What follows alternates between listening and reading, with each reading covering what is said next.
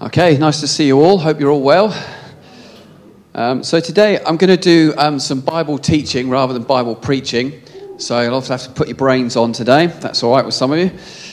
And um, I'm going to be talking a bit about um, the importance of Israel and what's going on today and, and understanding biblically um, some things that, that may help give some clarity to what's going on in the world, etc. Um, and in the Bible, it talks about King David had these, these men, and they were known as the sons of Issachar, and they were people that understood the signs of the times. So, not necessarily everything that's going on in the world is in the Bible. You know, it's not necessarily like the book of Revelation right now, but nevertheless, it's still important that you under, uh, we can be a people that understands the signs of the times, that we understand the spirit of the age, that we understand the, the way that the world is thinking and how that we can combat that with the scriptures, etc., so that we are not influenced by them um, and go along with the narrative of the world, which is quite frankly mad at the moment. Um, so I'm going to start with Psalm 2, verse 1. And uh, it's a great verse. It just says, quite simply, Why do the nations rage and the peoples plot in vain? And you only have to switch on the news to see that the nations are in turmoil. The nations are in uproar. You can see things that are going on in Ireland right now. You see things that are going on in, the, in our own streets. You see things going on in the streets all around the world. And it's all because of what's going on in the Middle East. And uh, I can imagine there are a lot of people quite perplexed by this, and indeed, probably a lot of Christians. And how do we respond to this, and how do we pray about this? Because it may seemingly be quite complex uh, and so, hopefully, by the end of today's talk, you will have some basic idea of how to pray for the Middle East, but understand biblically what's going on at the moment as well. So, Psalm 2, verse 1 says, Why do the nations rage and the peoples plot in vain? Um, now, I need to tell you where Psalm 2 is set. So, Psalm 2 is set in the future, hasn't happened yet, and it's when the Messiah is ruling and reigning over the earth. That happens in what is known as the millennial reign, which is the thousand year reign of Christ on the earth. So 6,000 years are appointed to the times of man and the Gentiles. Then comes the seventh thousandth year, which is the Sabbath, Sabbath of the nations, and Jesus is ruling and reign. Now, this psalm is set towards the end of the millennial reign. How do I know? Because it talks about the nations in uproar. And what happens is, is you've got two key moments in history. So you have the battle of just for those that don't know, the Battle of Gog and Magog, the first one, which is known as the Battle of Armageddon. So this happens prior to Jesus' return. Then we have the thousand year reign. And towards the end of the thousand year reign, we have the Battle of Gog and Magog, which happens towards the end when Satan is released from the pit and all the nations are deceived and they conspire and they come against Israel at the end of day and the, the, holy city and all the saints that live there. And so that's really what Psalm 2 is actually about, okay? So theologically, that's where it sits. Um, okay, for those that are not sure about Gog Magog being at the end of the thousand year reign, when, where's that in the Bible? Uh, it says it here Revelation 20, verses 7 to 10.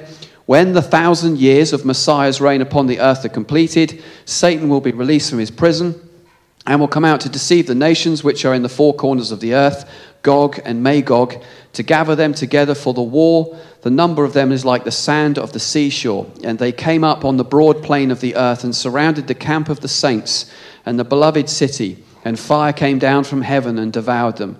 And the devil who deceived them was thrown into the lake of fire and brimstone, where the beast and the false prophet, uh, where the beast and the false prophet are also, and they'll be tormented day and night forever and ever. Amen. Amen.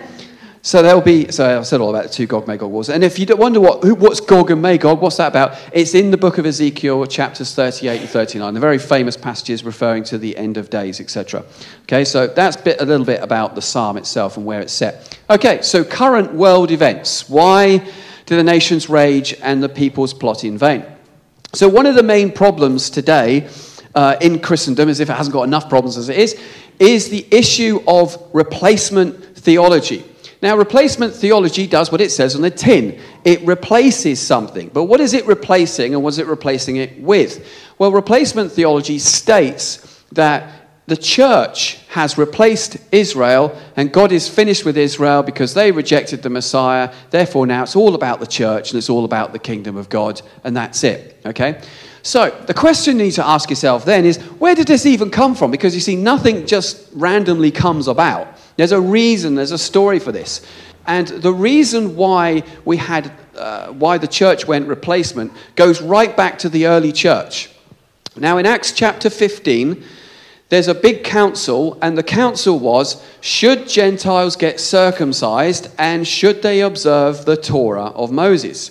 And the conclusion was at the end of the chapter, it says, uh, a letter was sent out to all the churches, and it said, And this seemed good to us and the Holy Spirit. Who? So, who, who is the Holy Spirit? He's God, okay? who, do you want to argue with God? No, no, no. You don't want to argue with God. Okay.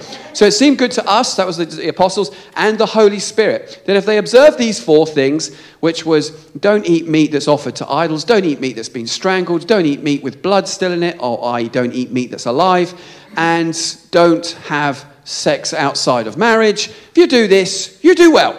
Okay? And that was it which is what was known as the Noahide laws, which is Genesis chapter 9, which it talks about there. And you can look at that all up in your own good time. So that's, that's the early days of the church. But then we still had an ongoing problem. The ongoing problem with the early church was the uh, please don't hear what I'm not saying, It's the Hebrew roots movement. The Hebrew roots movement then is a little bit different from what it's like now. I'm not talking about nice Christians that just want to get in touch with their, their, their Hebrew roots of the scriptures and understand the Hebrew roots of Jesus and the Jewishness and all that. This wasn't like that. These guys were militant. They were like, you Gentiles, okay, because some of these were Gentiles and some of them were Jews, they were ex Pharisees. They were like, you're not truly saved until you get circumcised and until you observe the customs of Moses. Now, we have the writings of the early church fathers, and they are based in year AD 100, 200, 300, so on up to year 700. And according to their texts, and these are the famous bishops of the early century, early church in those early centuries, and they wrote various bo- uh, books, etc. And they were saying that one of the main problems in the early church was this Hebrew roots movement that kept on saying this over and over again. So slowly but surely, the church had to keep putting out these. Um, uh, a knee jerk reaction, really, to this, to this movement. And in the end, by AD 450, because the church was so fed up with this heresy, they basically it come to a conclusion of, right, we don't want anything to do with anything to do with Israel or the Jews. We are the church. This is Christianity, and we want nothing more to do with it. So by AD 450, the church had become replacement in her theology, okay? She, so the church had basically come to a point where we have replaced Israel, and Israel is irrelevant. Well, of course, anyone reads their Bible, they know that that isn't true.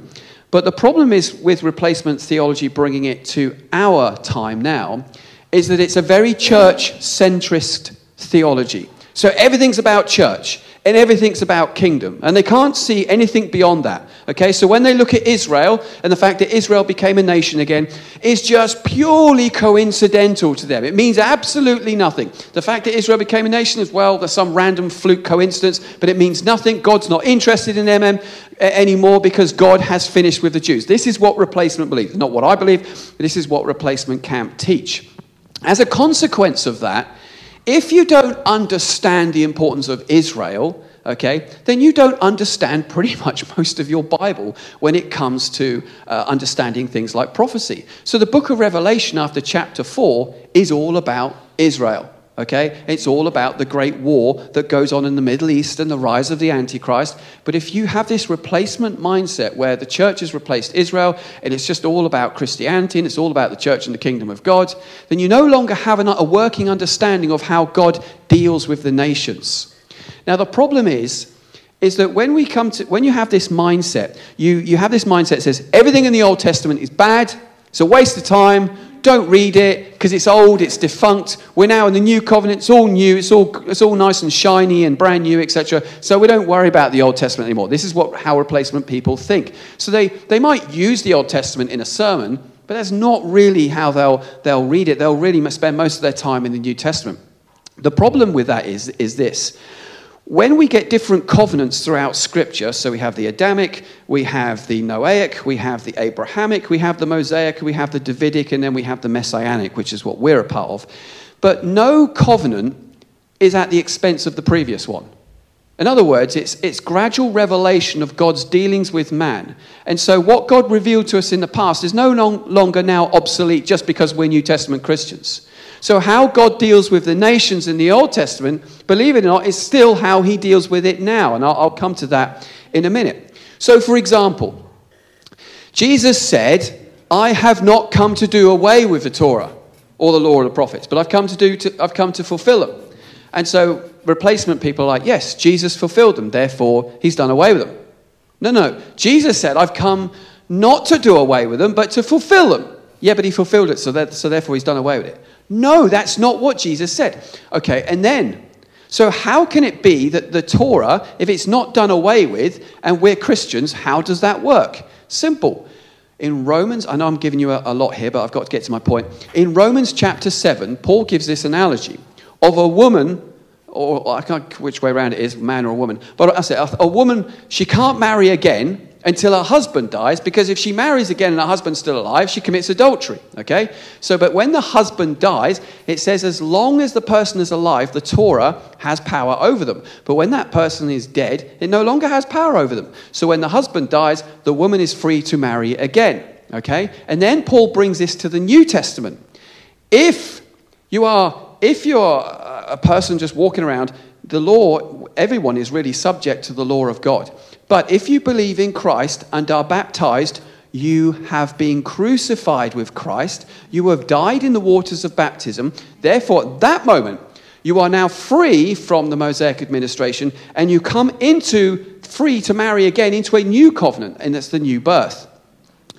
That's all well and good for Christians, but that is not true for those that don't believe in Jesus. So people say, oh, this is the age of grace, brother, as though somehow the cross applies to everybody in the universe. The cross only applies to those that believe in Christ Jesus. And Romans 1 teaches us that everyone will be judged by the law and by their conscience. So the law still stands and will do so until the end of the age, but Christians are not under it because we have died with Christ and therefore free to come into a new covenant. And because the law is still relevant. Therefore, that's why God will deal with Israel in a certain way and he will deal with the nations in a certain way. Because when we come to the world as Christians, we often normally have a nice pair of glasses and we're like, oh, put them on. And it's the lens of kingdom and it's the lens of church. But God is still dealing with nations in the way like he did in the Old Testament. And he still deals with Israel in the way like he did in the Old Testament. Is everyone with me so far? Yes. All right, okay, thank you. So now we need to look at a New Testament point of view. because if I spoke to a, someone who was into replacement theology, they're not interested in any Old Testament uh, verses about you know how you should pray for the peace of Israel and all this kind of stuff. They're not interested in that because it's Old Testament. All right, so we need to look to the New Testament to make our claim. Okay, so what does the New Testament say about the Jewish people? The first question we need to ask is Has God rejected the Jewish people as the replacement people will always say? Okay? No. Okay. I know you, I'm preaching to the choir here, but there's a lot of people that watch this who are not sure. But does the Bible actually have the answer? Firstly, there's not one single scripture in your Bible, in the New Testament, that says that the Gentiles have replaced Israel. It's not there, okay? If you look for it, I'll give you the sound effect. It's not there, okay? Tumbleweed moment. So let's see what the Apostle Paul has to say about this. And the answer is found in Romans 11 1. Now, the fact that Paul brings this up shows that it must have been a question of its day, hence why he gave the answer to the question. So Romans 11:1 says this, I say then, has God rejected his people? All right? I mean, there's the question. That's the $1 million question. Has God rejected his people? And he goes on to say, May it never be. And then he's like, Hey guys, because I too am an Israelite. Duh, I'm Jewish, I got saved. Okay, so I too am an Israelite, a descendant of Abraham, of the tribe of Benjamin. So Paul's argument here is that if God has left the Jewish people, why is Paul a Jew born again? Okay? Yeah. Well, we'll, we'll make this a little bit more sophisticated as we goes on, as we go on. So then he goes on to say some more in Romans 11 too. God has not rejected his people whom he foreknew. God hasn't rejected them. So, verse 1, he says he hasn't rejected them. Verse 2, he hasn't said he rejected them. All right. So far, so good. And in Romans 11 11, he goes on to say, I say then, they, that's the Jewish people, did not stumble so as to fall, did they? May it never be. All right, so he said it several times now. God has not forsaken, God has not rejected the Jewish people. Okay? Then we get to Romans 11b. Now, this is an amazing verse. It says, By Israel's transgression, as in rejecting the Messiah, salvation has come to the Gentiles. So you thank the Lord that through their rejecting him, it allowed me and you to come to faith in Christ. And the purpose of that is to make them jealous. Okay? Then we drop down to verse 15. Says, For if their rejection is reconciliation for the world, what will their acceptance be but life from the dead? If you think of all the revivals and the, and the great church history has come about because of their rejection, then how much more when they come back again it will be for us, but life from the dead? In other words, it's been good now, but it'll be even better when all Israel shall be saved.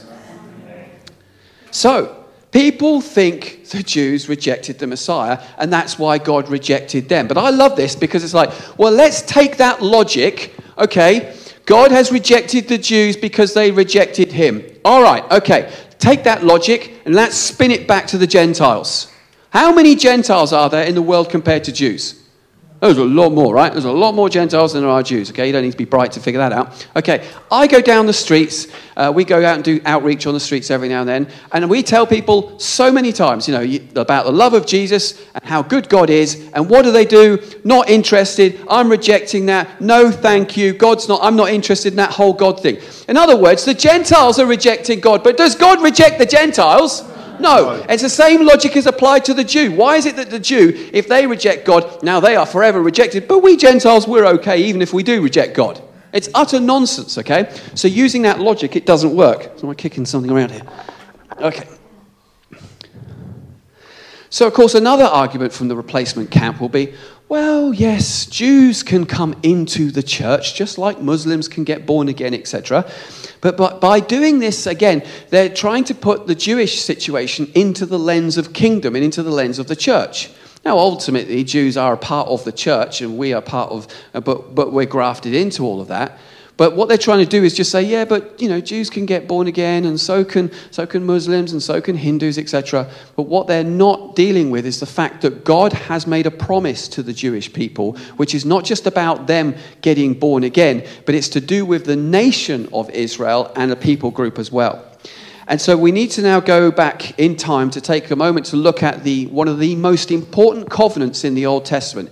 And it's so important and this is known as the Abrahamic covenant. Now, if you meet anyone in the replacement camp, this is your argument that you can stand on, okay? All right, but before we do that, I need to look at Romans 11, 28 to 29, because this one's, this one's diamond right here. This is diamond. And uh, it says, from the point of the gospel, they, the Jewish people, are enemies for your sake. Oh, oh hang on. But then he goes on to say, but from the standpoint of God's choice, i.e., his election and his choice, they are beloved. For the sake of the fathers, what fathers? Abraham, Isaac, and Jacob. For the gifts and callings of God are irrevocable. Now, I hear people say, use this scripture out of turn for lots of things. If God gave you the gift of tongues, He'll never take it back from you because it's irrevocable. But the actual context of this passage is to do with Israel.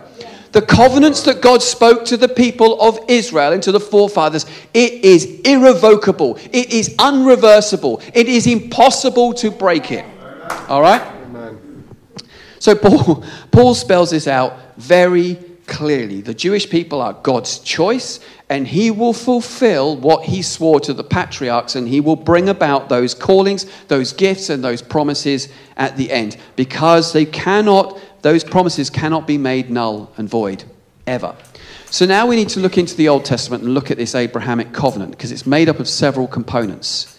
Genesis 15, verses 17 to 18 says, And it came about when the sun had set that it was very dark, and behold, there appeared a smoking oven and a flaming torch which passed between these pieces. These pieces are the sacrifice that, that uh, um, Abraham had just made to the Lord.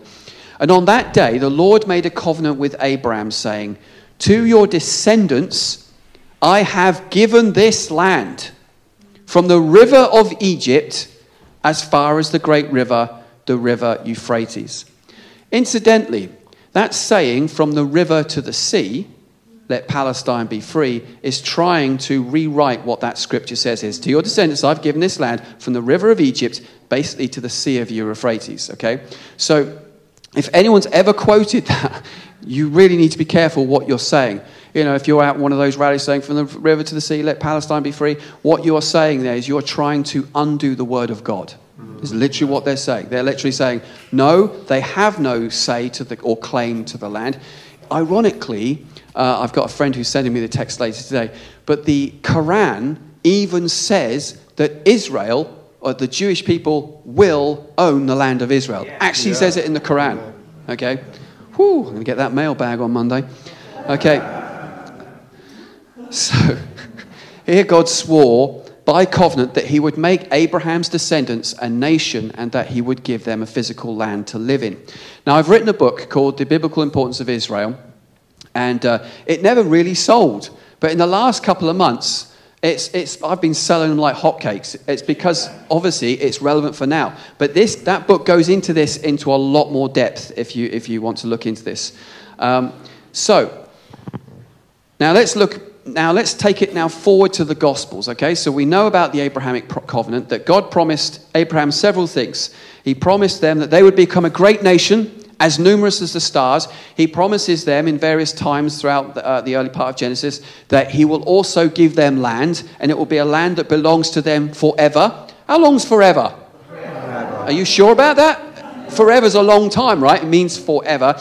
And then the third part of that covenant is that it's a that the Gentile, sorry, the Jews would be a light to the Gentiles, and from them would come salvation to the Gentiles. Okay, so here's a problem for those in the replacement camp. If you now say, well, actually, the first two parts of that Abrahamic covenant aren't relevant anymore, but the last part to the Gentiles is. Okay, no, no, no, no. If God is a covenant breaker to Israel, then he sure as heck is a covenant breaker to you. Either that Abrahamic covenant stands or it doesn't. Okay? and it still stands. And there's loads of New Testament scriptures to prove it. So let's now go to the Gospels, okay? Because we're coming to that time of year where it's, uh, it's Advent, my favorite time of year, and we can put on these rose tinted glasses and we can read these famous old gospel stories of the Christmas story. Isn't it so nice? And we miss the rich language, covenantal language that's there that proves that God has not forsaken his people. So, Luke what, chapter 1, verses 54 to 55, it says, He has given help to his. Sorry, context. This is Mary's Magnificat, she's proclaiming. And it says, He has given help to Israel, his servant, in remembrance of his mercy, as he promised to our fathers, to Abraham and his descendants forever. Right? Forever. Okay, it's not conditional on anything. Then we come to Zechariah, that's uh, the father of John the Baptist, and he suddenly has a, has a moment. In Luke 1 72 to 73, it says, To show mercy toward our fathers and to remember his holy covenant, the oath which he swore to Abraham our father. What oath? The oath that we would become a mighty people, the oath that we would become, that we would have our own territory, our own land, and the oath that from us the Gentiles would come in. Then we come to Simeon's proclamation of Jesus in the temple when uh, he's going in to be dedicated or circumcised. And it says in Luke 2 29 to 32, uh, Simeon says, Now, Lord, you are releasing your bondservant to depart in peace according to your word. For my eyes have seen your salvation, which you have prepared in the presence of all peoples, a light of revelation to the Gentiles and the glory of your people, Israel. Okay? Not the people that God's rejected or anything like that. It's quite clear that God is still fulfilling his promises to the people of Israel.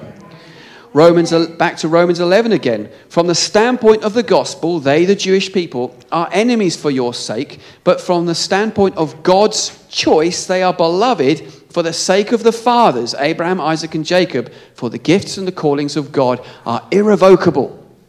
Hopefully, I've said enough little bits there to give you an idea that that Abrahamic covenant has not in any way passed, and God has not gone back on his promises, and God still sees Israel as his people. Yes. All right? Because if God will break his covenant with Israel, man, he can break it for you and me. So God loves Israel, as we can see from that scripture. Although this, uh, it says here from the standpoint of the gospel, they're enemies for our sake, but for the standpoint of God's choice, they're beloved. God loves them. Doesn't love them necessarily for who they are, but because of the promises that he gave to Abraham. Just like God loves us, irrespective of what we do and we don't do. Because let's be honest, we're, we're all quite naughty Christians quite a lot of the time. Amen? I said amen? Right? Some people were like, oh, I'm not going to admit to that. Um, so, obviously, this is a very brief introduction to what's going on here. And there's a lot of things that we need to be, be, be mindful of. Um, this morning, one of the guys here, the leaders, got up and he was saying about, you know, how Jesus has gotten us the victory and he's won the battle over Satan and stuff. And yes, it's theologically true, but it left me feeling hollow and empty inside because it's like, that is true. But as a Christian, my job, as is everyone's here, is to bring about that victory of Christ into the nations. And quite frankly, it doesn't look like the nations are subdued to the kingdom and the peace of God just yet, right? That day will come. And therefore, there's a responsibility on us to speak out and against the spirit of the age which threatens our nation. And this is not just our nation, but all of Western civilization, because there's a lot of complex things going on at the moment. Um, and so, one of the complex issues that's going on, has been going on for the last 20 years, is the, this uh, very liberal left, hard left, uh, politicized agenda that's come into our nation. What is the point? What, what, is the, what is the liberal left? What are they trying to do? What is their ultimate aim? And it is basically to undermine Western civilization because they hate it. Why? Because the founder, and this is true, every good uh, atheist who is a very intellectual one understands that the foundation of this nation and the Western world is built upon Christianity. Okay? Now, I've watched enough history pro- programs to know that this nation and the Western world became what it was because of Christianity. At the fall of the Roman Empire, uh, this nation regressed. You know, we were going back to the old ways of doing things because we, we weren't very good with the technology. It was the Romans. But it, and, and we were starting, get, starting to move back into tribalism. But it was the Christian faith that brought this nation to a place where we started bringing in things like the Imago Dei, which is talking about man made in the image of God. And therefore, men and women were given rights through the, through the rule of law and common law. And so women were given rights that they could marry whom they wanted to marry, they could own property if it was passed on to them, etc. And slowly but surely, through the rule of law, came stability to the nations. And then through that stability came music, culture, art, science, and, and, and innovation, which made this nation and made the Western world what it is. But the foundation of that is Christianity. And what, what liberalism seeks to do is to destroy Western civilization. It's telling us to be ashamed that you are white. Be ashamed of who you are because you're a colonizer and you go into the world and you colonize and, and you, you, know, you try to take over the world and, and all this kind of stuff. This is part of the madness of, of the liberal woke ideology. It's trying to undermine the Western culture. Then add to that, we have a big Trojan horse which we've let into our nation. This is really going to be unpopular, me saying this, but it is a fact and one we have to pay attention to. We have a crisis, especially in Britain and across all of Europe, actually, where, where we've had mass immigration. I'm not talking about controlled immigration, mass immigration. Last year we had 1.2 million people come into this nation. This year we've had 1.2 million people, 1.3 come in, and next year they reckon it will be the same thing again. That's three cities the size of Birmingham has just been introduced into our nation. Why is that a problem? Sorry? Sorry, yeah, it's three, three cities or the size of Birmingham into Britain, sorry. Why is that a problem? Because if you pour too much water into a concentrate, it becomes diluted. You have too much of another culture coming into our culture, our culture gets diluted and diluted. So the liberal left are trying to undermine Western civilization, and the Trojan horse of immigration is also seeking to destroy Western civilization, which is ultimately to destroy the Judeo Christian roots of our nation and of the West. That is literally what is going on in our country and around the Western world right now. And it's very serious. And so when we see on our streets lots of people chanting, and not, these aren't all Muslims, these are, these are a lot of British people saying, from, well, I know British, but you know, I mean, uh, as in English liberal people, they are chanting, you know, on the streets, on the Palestine, you know, from the river to the sea, Palestine be free. They don't actually know what it is that they're saying. But what we're seeing is, is the beginning of the end of Western civilization. And this is why, as a, as a, as a, as a Christian, as a leader and as churches, we have got to stop being quiet about this. Because being quiet about this has done nothing for us. It's allowed them to grow stronger in their vocal voice. And we need to start using reason and logic and intellect and politics and everything else that we can, and prayer obviously, to combat this nonsense before it's too late. We need to take our nation back. And what we're seeing going on in the Middle East is really quite important because the Middle East, okay, let me just explain something here. Israel has offered to all of the surrounding Arabs, they've offered them a two state solution five times. Okay, Israel have given away a lot of a lot of land in the in the bottom end. Um, I can't remember it's Sinai Peninsula or whatever it was. They they did own all that. They gave it to the, they gave it to the Egyptians, saying, Look, we'll give you all that land. Okay, that was twice as big as what Israel is now. They gave it to the Egyptians, saying, We'll give it to you so we can have peace. So the Egyptians took it. Peace? No. So I think it's in 2010, then Gaza Strip was given away by Israel to Gaza. And let, okay, this can, you can have your own little state there and become Gaza, etc. And then Hamas came in and it became a terrorist organization. And so, did they get peace then? No. Because the problem is with, with uh, PLO, Hezbollah, Hamas, all these, all these organizations, they only have one goal that is the annihilation and the destruction of all Jews and the state of Israel. Now, how can you negotiate with that? So, on the media, those go, we need a two state solution. It's like, you're not going to get it to work. No one can get it to work because fundamentally the Arabs don't want it to work. Israel is happy to live in peace, but the other people don't. And here's another problem Israel is the bastion of the only piece of Western civilization in the Middle East. And if they dismantle Israel, they're coming for you next. And one other thing you need to be aware of is why is the land of Israel so contested of every piece of real estate on planet, on planet Earth? You know, exactly, because that's the place where Jesus is coming back. And if, if prophecy is to be fulfilled, Jesus is the King of the Jews, and he will come back. He's not coming back to Milan. He's not coming back to New York City. He's not coming to London. He's coming to Zion. He's going to land on, you know, he's going to come and he's going to place his throne on Mount Zion. He's going to rule over Jerusalem and rule over all the nations. Amen. That's why that piece of land is contested because the devil doesn't want it to happen. Okay? And that's why Israel as a nation must exist. And that's why the people of Israel need to be there.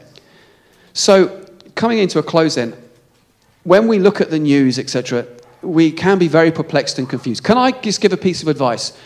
BBC are in big trouble. There's a lot of complaints made against them because of the sheer uh, irresponsibility in their reporting. So, for example, you know, when, when the Jews said on October the 7th, oh, this is what's happened to us, our children being beheaded and all these kind of things, they had to show evidence, they had to show proof, they had to go way beyond the norm to justify what they were saying. But then, when a rocket lands in a hospital, Everyone is quick to judge. That was Israel, that was them, etc., etc. Even though when they did due, due diligence, they found that it had nothing to do with Israel, that it was its Hamas's own bomb. So you've got to be careful what news stations you're watching because if you watch the BBC and you're watching Sky, they are very anti Israel because, again, they are very much, uh, uh, they hold to these liberal ideologies which hate everything to do with Western civilization. So you need to be very careful what you watch. So, how to pray for Israel? How do we pray about the Middle East? Because at the end of the day, although as Christians we've got to be pro Israel, we can't be racist to the Muslims and the Arabs because God has called us to love all people. Yeah, I find this ironic. Yeah, I know, I know of several churches in this area where people have asked their leaders if they can pray for, have a prayer meeting to pray for Israel. And they've been told categorically, no. You can pray for anyone else you like, but you can't pray for Israel. That's dangerous because as Christians, we don't get a right to pick and choose who we like and who we don't like. That's more to do with politics, and that's, that's a dangerous game when you start doing things like that. So, to understand God's heart for the Jewish people, we see this in Romans chapter 9 and verses 1 to 3. Paul says, I'm telling the truth in Christ, I'm not lying. My conscience testifies with me in the Holy Spirit. So this is not Paul having a moment here. He's being moved along by the Holy Spirit. He says that I have great sorrow and unceasing grief in my heart for Israel. Romans 10:1 Brethren, my heart's desire and my prayer to God is for them and for their salvation. Okay? If it's good enough for Paul, it's good enough for all of us. So anyone says, no, you can't pray for Israel. So, well, the Apostle Paul did. Why can he do it and we can't? Okay. So Paul's prayer for the people of Israel is to be saved. He's not praying about the Roman occupation. He's not getting into the politics of the situation. He's praying for them as a people group that God's heart and God's will will come to pass in their lives. Okay. So if you are pro Zionistic, you have some pros and you have some cons. The, con, the pros of being pro Zionistic are it means you have a better understanding of the end of days theology. You understand that Israel is somehow significant to all of this. We understand that a lot of Old Testament prophecy is still yet to be fulfilled. So if you're pro Zionistic, you generally have a much better grasp on end times. Now, there may be differences in the sense of if you believe in a rapture, it'd be like if you're pre trib, mid trib, post trib, whatever, okay? But generally, what, whatever it is you believe on that, we all still believe in the same timeline, okay? We all know how it's going to all sort of pan out. Um, so, generally, being, being uh, pro Zionistic is good. However, there are dangers of being too pro Zionistic. is there such a thing? Yeah. So, you can have warped theology and an overemphasis on Israel. I remember I went, walked into a church once and it was, it was like the cult of Israel. It was just like, whoa, everything was about the Jew, everything was about, and it's like, and it's, don't get me wrong, it was just out of balance, okay? Uh, and then another downside of being pro, too pro Zionistic is you become racist towards the Arabs. So that you, can't, you don't get to pick and choose who you like and who you don't like. We have to love all people. Hallelujah. Um, it can lead to becoming overtly dogmatic and schismatic. We've all seen that. Just me then? Um, they can become unbalanced with their end times theology and keep seeing the end of the world everywhere under the cups, under the, under the rocks, under the stones, in the drawers where the, where the knives are. Okay, so praying for the Middle East can be contentious. I've been some in really embarrassing prayer meetings. There was one prayer meeting I was at when ISIS were moving across uh, wherever they were going, and um, there was a small group of us in this room. And uh, there was all kinds of prayers. And then one person was like, Lord, send down your fire, blow them up, kill them, burn them, destroy them, wipe them off the earth. and, and you could feel it, this rippling throughout the room, like, I agree with that. I don't agree with that. I agree with that. I don't agree. I don't agree. And it just took the unity of our prayers out of the room. When we pray, we need to have unity. So praying like that isn't necessarily particularly helpful. Okay. So when it comes to the Middle East, try to make sure, first of all, that you're actually well informed because a lot of people are watching stuff that's either conspiracy and it's just weirdly wacky stuff, or they're watching the BBC. Um, sometimes you can come to a place of perplexity in that you just don't know how to pray for the Middle East. And so I, I, give you these four P's, okay?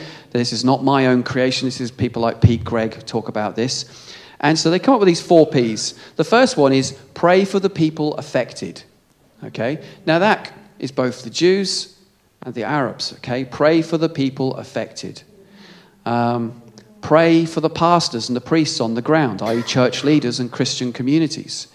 This may come as a surprise to some of you, but there are um, Christians in Gaza and churches there. And some of these pastors, they've lost their wives and their families in the, in the destruction of what's happened. Um, and they feel like Christians have forgotten about them. They feel that they just feel abandoned and forgotten. So we need to, you need to be there for them. You need to support them. You need to help them. And you see, this is where people get a little bit black and white. It's like, well, those pastors, they wouldn't have this problem if it wasn't for the Jewish people. It's like, no, if it wasn't for Hamas that broke the ceasefire, yeah. Israel wouldn't have had to retaliate. Okay, so I, I, the fact that, that Christians are dying because of Jewish attack doesn't, is not, I don't see that as the issue. The issue is here is that Hamas is the problem in the Middle East. Pray for the politicians to make the right choices and then pray for the peacemakers. That's the NGOs, the non governmental organizations, the good ones that are actually helping people, bringing in aid and stuff like that. So they're the four P's pray for the people affected, Pray for the pastors and priests and the Christian communities. Pray for the politicians. Pray for the peacemakers. If we can pray like that, it means we can all pray in the same room and keep united and not be divided. When it comes to the issue of Israel, we can pray according to what the scriptures teach us. And when it comes to all the other stuff around that, we can use these four P's to actually help us be really good in our prayers and, and not be schismed and not be divided and not be too pro Zionistic or be too pro Palestinian. That actually we, we, we stand with Israel because of God's heart for Israel, but we also have to pray and love everybody else and all that's going on out there in the Middle East as well. Lord Jesus, I pray today, Lord, has been helpful to us all. Lord, I pray, Lord God, that you'll help us wherever we are at theologically with this hot potato, Lord God. I pray in these days that you give us wisdom and bring your church into a place of unity when it comes to praying for Israel and the people of the Middle East. And we ask this in your name and for your glory. In Jesus' name, amen. amen.